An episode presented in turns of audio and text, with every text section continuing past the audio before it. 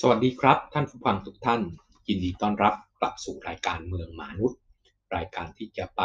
สืบค้น สืบหา ปรากฏการณ์และเรื่องราวต่างๆ ที่เกิดขึ้นในเมืองและชีวิตของมนุษย์เมืองมาเล่าสู่กันฟัง โดยกระผม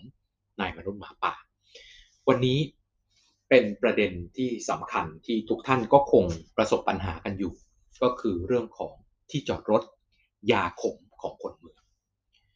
ทุกท่านคงเคยประสบปัญหาในการหาที่จอดรถนะครับ ไม่ว่าจะโดยตรงท่านขับรถเอง หรือว่านั่งไปกับญาติพี่น้องญาติสนิทมิตรสหายต่างๆ ท่านก็คงเคยเจอปัญหานี้นะครับว่าในเมืองเนี่ยหาที่จอดรถยากยากแต่ว่าสิ่งที่เป็นปัญหาของเมืองเนี่ย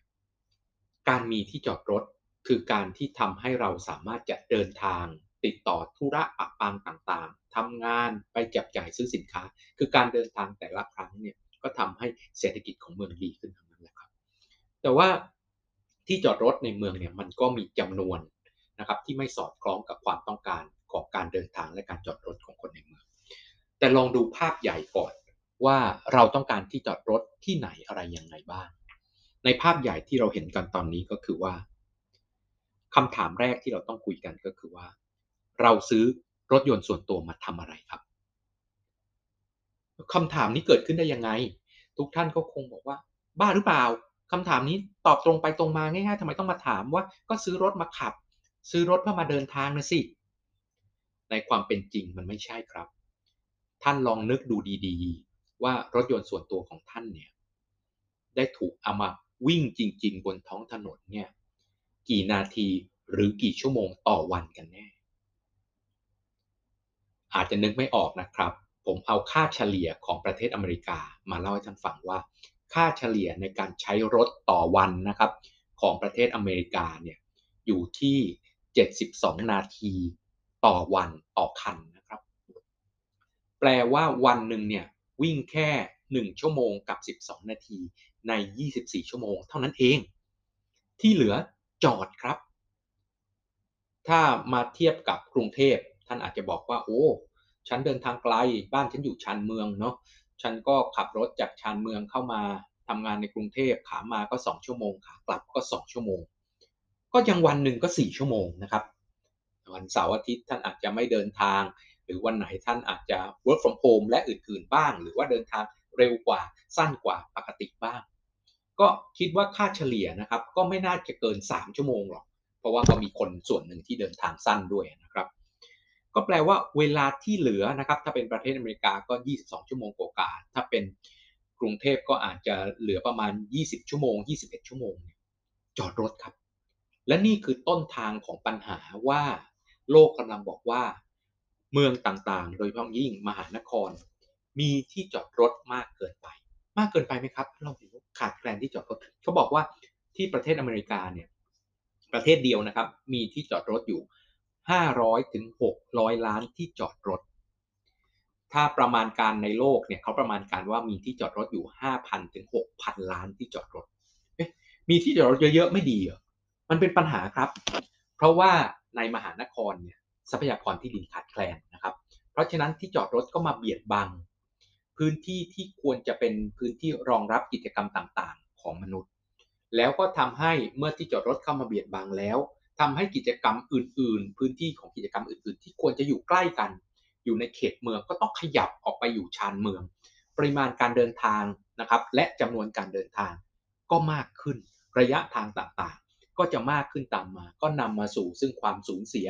ทั้งเวลาทั้งทรัพยากร ทั้งมลภาวะทางอากาศ การจราจรติดขัด และอื่น ๆ มากมายอะโอเคงั้นบอกว่าอะมหานครใครเขาสร้างที่จอดรถบนดินกันละ่ะ สร้างที่จอดรถบนอาคารสิ มันไม่ใช่แค่นั้นครับ เพราะว่ามันคือต้นทุนที่เพิ่มขึ้นมา ถ้าเทียบนะครับจากราคากลางค่าก่อสร้างของกระทรวงการคลังของบ้านเราเนี่ยกดตัวเลขออกมาแล้วเนี่ยประมาณการว่าที่จอดรถบนดินนะครับเทปูนตามปกติ และอื่นนี่อันนี้เฉพาะค่าก่อสร้างนะครับ อยู่ที่3 0 0แสนบาทต่อคัน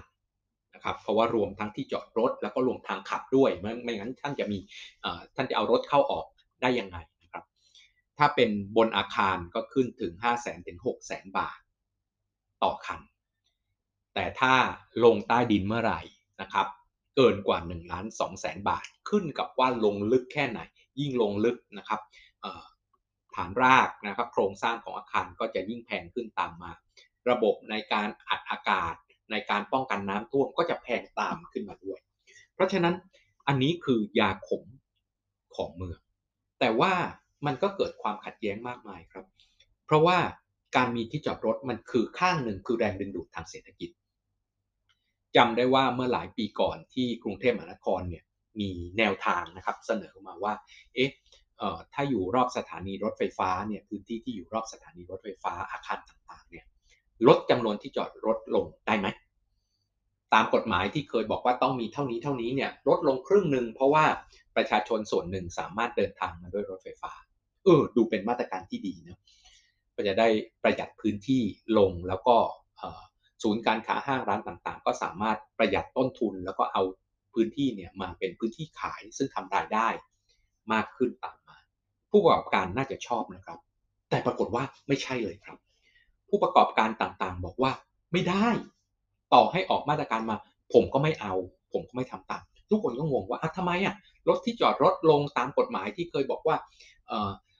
สำนักงานหรือศูนย์การค้าเนี่ยพื้นที่ 20 ถึง 60 ตารางเมตร แล้วแต่ประเภทอาคารนะครับ จะต้องมีที่จอดรถ 1 คัน ลดลงครึ่งหนึ่งไม่ดีเหรอ คุณจะได้มีพื้นที่มากขึ้นต้นทุนก็ถูกลงเขาบอกว่า เพราะ หลักการของการเดินทางเพื่อมาจับจ่ายซื้อสินค้าสับเทคนิคครับช้อปปิ้งทริป recreation trip เนี่ยมักจะมีแนวโน้มที่จะเดินทางด้วยรถยนต์ส่วนตัวเป็นหลัก เพราะว่าเป็นการเดินทางพักผ่อนนะครับ เดินทางในช่วงนอกเวลาเร่งด่วน เดินทางมากับครอบครัว ไม่ใช่เป็นการเดินทางไปทำงานที่แบบอยู่ในเวลาเร่งด่วนเช้านะครับ รีบไปทำงานเข้างานให้ทันหรือเย็นรีบกลับบ้าน ก็มีแนวโน้มที่จะใช้ระบบขนส่งมวลชนมากกว่าช้อปปิ้งทริป recreation trip เพราะฉะนั้นพื้นฐานปกติครับช้อปปิ้งทริป recreation trip จะมีแนวโน้มใช้รถยนต์ส่วนตัวมากกว่า และเดินทางไกลกว่า และเดินทางเป็นกลุ่มมากกว่าขนของมากกว่าด้วยเช่นกันเพราะฉะนั้นเขาบอกว่าถ้าศูนย์การค้าของผมมีที่จอดรถน้อยลง แล้วศูนย์การค้าข้างๆผมเขาบอกว่าเขามีที่จอดรถมากกว่า จอดรถได้สบายกว่าหาที่จอดรถได้ง่ายกว่า ห้างผมก็เจ๊งเพราะฉะนั้นมันก็ข้างหนึ่งก็คือที่จอดรถแม้ว่าจะแพงแม้ว่าจะยังไงก็ตาม ก็ยังมีความจำเป็นเพราะเป็นแรงดึงดูดสำคัญทางเศรษฐกิจ แต่ว่าเมื่อมันเป็นปัญหาที่ผมบอกว่ามันเข้ามากินพื้นที่ต่างๆ ของเมืองเข้าไปมาก แล้วก็เป็นต้นทุนที่เรียกว่าทำให้เมืองขยายโดยไม่จำเป็น แล้วก็เป็นต้นทุนที่บางครั้งก็ไม่ได้ก่อให้เกิดรายได้ เพียงพอต่อต้นทุนที่ลงไป เพราะฉะนั้น มื่อตัวเลขออกมาว่าใช้รถน้อยจริงๆนะครับอเมริกา 72 นาทีต่อวันนะใน 24 ชั่วโมง วิ่งแค่หนึ่งชั่วโมงสิบสองนาทีในบ้านเราก็อาจจะสามชั่วโมงอะไรเงี้ยเวลาที่เหลืออีกมากมาย รถจอดเฉยๆเนี่ยเขาก็มีมาตรการหลายมาตรการครับ เพื่อมาแก้ปัญหา ไม่ว่าจะเป็นมาตรการที่เราคุ้นเคยกันนะครับคาแชร์ริงครับเดินทางไปในทิศทางเดียวกันนะต้นทางปลายทางอยู่ใกล้กัน ก็ ไปด้วยกัน อันนี้การจัดการง่ายๆนะครับ หรือว่ามาตรการที่เรียกว่าคาพูแวนพูนะครับในหลายๆ ประเทศนะครับในหลาย ๆ เมืองขนาดใหญ่ ก็จะบอกว่าให้เจ้าของกิจการนะครับปล่อยเงินกู้ราคาในดอกเบี้ยต่ำนะครับให้กับพนักงานที่จะจัดการไปซื้อรถคาพูแวนพูเมื่อรวบรวมคนที่เดินทาง ในทิศทางเดียวกันได้ก็ให้หน่วย เจ้าเจ้าของกิจการเนี่ยออกเงินกู้ในในอัตราดอกเบี้ยต่ำและสามารถเอายอดเงินนั้นนะมาใช้ในการหักเรื่องของภาษีนิติบุคคลนะครับลดเรื่องของตัวของค่าใช้จ่ายนะครับในการที่จะเสียภาษีลงไปได้ ก็จะเป็นมาตรการที่ทำให้ลดความต้องการในการจอดรถลง แล้วก็สามารถเอาที่จอดรถที่เหลือเนี่ยนะครับจากเดิมที่เคยแต่ละคนขับรถของตัวเองมา ก็จะลด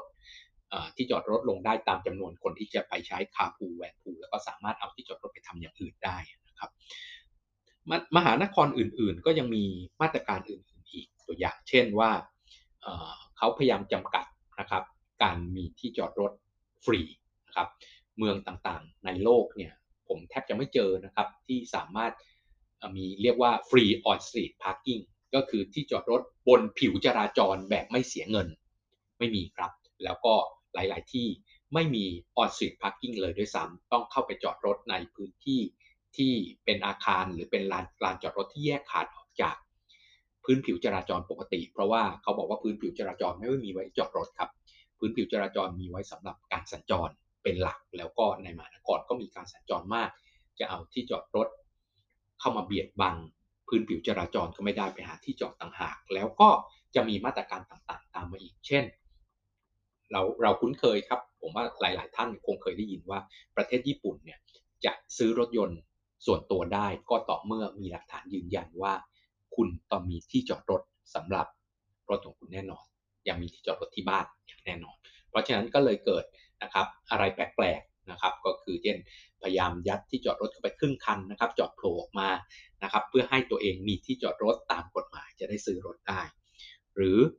มีมาตรการนะครับของญี่ปุ่นก็ทำว่าถ้าคุณเป็นจะเปิดร้านค้านะครับ เปิดอาคารพาณิชย์อาคารสาธารณะต่างๆเนี่ยจะต้องส่งแผนการจอดรถ และแผนการจัดการจราจรไปพร้อมกับแบบก่อสร้างด้วย ไม่งั้นคุณก็ไม่ผ่าน อย่างเช่นว่า ถ้าคุณบอกว่าแบบบ้านเรานะครับ ง่าย ๆ แบบบ้านเรา อยากจอดรถส่งขนส่งสินค้ามาที่ ร้านค้าต่างๆ ที่เป็นตึกแถว ก็จอดมันบนผิวบนตัวของพื้นผิวจราจรนะครับ แล้วก็เปิดไฟกระพริบบอกแป๊บเดียวนะครับ แล้วก็ขนของกันรถคันอื่นก็ติดกันหมดทั้งถนนนะครับ แบบนี้ประเทศอื่นทำไม่ได้ครับ คุณจะต้องมีแผนการจัดการจราจรว่าคุณจะขนส่งเวลาไหนจอดรถที่ไหนแล้วไม่มีปัญหาต่อระบบจราจรทั้งหมด แล้วก็มีการที่จะมีการลำเลียงสินค้านะครับทั้งเข้าและออกนะครับ จัดการอย่างไร แต่ว่าสิ่งหนึ่งที่โลกกำลังขับเคลื่อนกันอยู่ขณะนี้เนี่ยเป็นการกลับทิศกฎหมายครับ ที่เราพูดกันว่าเออเราเคยมีกฎหมายนะครับณเวลานี้ก็ยังมีอยู่นะครับ เป็นกฎหมายที่ระบุเอาไว้เลยครับ ว่าอาคารแต่ละประเภทเนี่ยจะต้องมีที่จอดรถไม่น้อยกว่าเท่าไหร่ ใช้คำว่าไม่น้อยกว่าเท่าไหร่นะครับ ส่วนใหญ่แล้วก็จะคำนวณนะครับ ตามขนาดพื้นที่ของอาคารแต่ละประเภทแตกต่างกันไป ตัวอย่างเช่นนะครับ ผมยกตัวอย่างให้ให้ท่านฟังว่า อาคารสรรพสินค้า ต้องมีที่จอดรถ 1 คัน ต่อพื้นที่อาคาร 20 ตารางเมตรนะครับ 20 ตารางเมตรนั้นเอา 20 ไปหารพื้นที่อาคารเลยได้จำนวนที่จอดรถมานะครับสำนักงานนะครับให้มีที่จอดรถ 1 คัน ต่อพื้นที่อาคาร 60 ตารางเมตรนะครับเพราะฉะนั้นก็มีกฎหมายบอกว่าคุณจะต้องมีที่จอดรถไม่น้อยกว่านี้นะครับ อย่างเช่นคอนโดเนี่ยเป็นปัญหาใหญ่ๆ เทศบัญญัตินะครับของทางตัวของกรุงเทพมหานครเนี่ยระบุไว้ว่าถ้า มีมีห้องชุดนะครับ ห้องชุดขนาด 60 ตารางเมตรขึ้นไปนะครับขนาดตั้งแต่ 60 ตารางเมตรขึ้นไป ต้องมีที่จอดรถ1คันต่อ1ห้องนะครับสำหรับห้องที่มีขนาดห้องตั้งแต่ 60 ตารางเมตรขึ้นไปเล็กกว่านั้นเขาจะคิดว่าเออเดินทางด้วยขนส่งมวลชนไม่มีรถได้ เพราะฉะนั้นถ้ามีตั้งแต่ 60 ตารางเมตรขึ้นไป จะต้องมีที่จอดรถ 1 คันต่อ 1 ห้อง แล้วยังเข้ากฎหมายควบคุมอาคารนะครับ ว่าอาคารขนาดนี้จะต้องมีพื้นที่จอดรถไม่น้อยกว่าเท่านี้เท่านี้เพราะฉะนั้นไม่ต้องกังวลครับ ว่าถ้าเกิดตึกในคอนโด แล้วไม่มีห้องขนาดเกิน 60ตารางเมตรเลยก็ไมีไม่ต้องมีที่จอดรถเลยสิ ไม่ใช่ครับ ยังเข้ากฎหมายควบคุมอาคารสำหรับขนาดของอาคารนะครับ เป็นอาคารพักอาศัยขนาดเท่านี้เท่านี้ก็ยังต้องคำนวณที่จอดรถนะครับ ตามกฎหมายอยู่ดี แต่ว่า ตามหลักการก็คือการกำหนดที่จอดรถขั้นต่ำคือมีไม่น้อยกว่าเท่านี้ แต่ว่าทิศทางในโลกกลับเปลี่ยนครับ ตอนนี้มีหลาย ๆ มหานครในโลกกลับทิศเลยครับ บอกว่าเราได้เตรียมระบบขนส่งมวลชน เอาไว้อย่างครบถ้วนสมบูรณ์แล้ว มีทางเลือกให้คนเดินทางเป็นจำนวนมากแล้ว และถ้าปล่อยให้คนใช้รถยนต์ส่วนตัวเข้ามายังพื้นที่กลางเมืองหรือพื้นที่มหานคร อยู่อย่างนี้โดยมีที่จอดรถรองรับเขา การจราจรก็เกิดปัญหา แล้วมันส่งผลกระทบต่อส่วนรวมนะครับ การจราจรติดขัดมลภาวะ อุบัติเหตุและอื่นๆอีกมากมาย เพราะฉะนั้น มหานครหลายแห่งในโลกเริ่มทำแล้วครับ เริ่มมีมาตรการบังคับใช้แล้วก็คือ เปลี่ยนจากจำนวนที่จอดรถขั้นต่ำที่คำนวณจากพื้นที่อาคารตารางเมตรก็ตามที มาเป็นที่จอดรถ จำนวนมากที่สุดคือห้ามตัวนี้ บอกเลยว่าถ้าเป็นอาคารประเภทนี้มีพื้นที่เท่านี้ ห้ามมีที่จอดรถเกินนี้ กลับทิศเลยครับ เพราะว่ากฎหมายเดิมนะครับ ทั่วโลกใช้กันไม่ใช่ประเทศเราที่เดียวก็คือ มีที่จอดรถไม่น้อยกว่าเท่านี้ อย่างเช่นบอกว่าที่ผมที่ผมเล่าให้ท่านฟังแล้วสำนักงานนะครับ ต้องมีที่จอดรถ 60 ตารางเมตรนะครับ ต้องมีที่จอดรถหนึ่งคัน ก็ถ้ามากมากกว่านั้นนะคิดคำนวณมาได้ที่จอดรถกี่คันก็ตามมากกว่านั้นเขาไม่ว่า แต่อันเนี้ยบอกเลยครับว่าห้ามเกินนี้กำหนดขั้นสูงมาเลย ว่าไม่ให้เกินนี้แยกแยกออกแยกออกจากกันนะครับ รถพื้นที่จอดรถรถขนส่งสินค้าที่จอดรถฉุกเฉินและอื่นๆ ก็ยังสามารถที่จะมีได้ตามกฎหมายอยู่ แต่อันนี้เนี่ยบอกเลยว่าที่จอดรถขั้นสูงต้องไม่เกินเท่านี้ อันนี้คือทิศทางแห่งอนาคต ว่าในเมือง นะครับในมหานครจะมีที่จอดรถลดลงสวนทางกับระบบขนส่งมวลชนที่มีประสิทธิภาพมากขึ้น และต่อไปในอนาคตจะต้องมีการรับประกันที่จอดรถ เริ่มมีความคิดครับว่าต่อไปคุณจะขับรถเข้ามาข้างในเมือง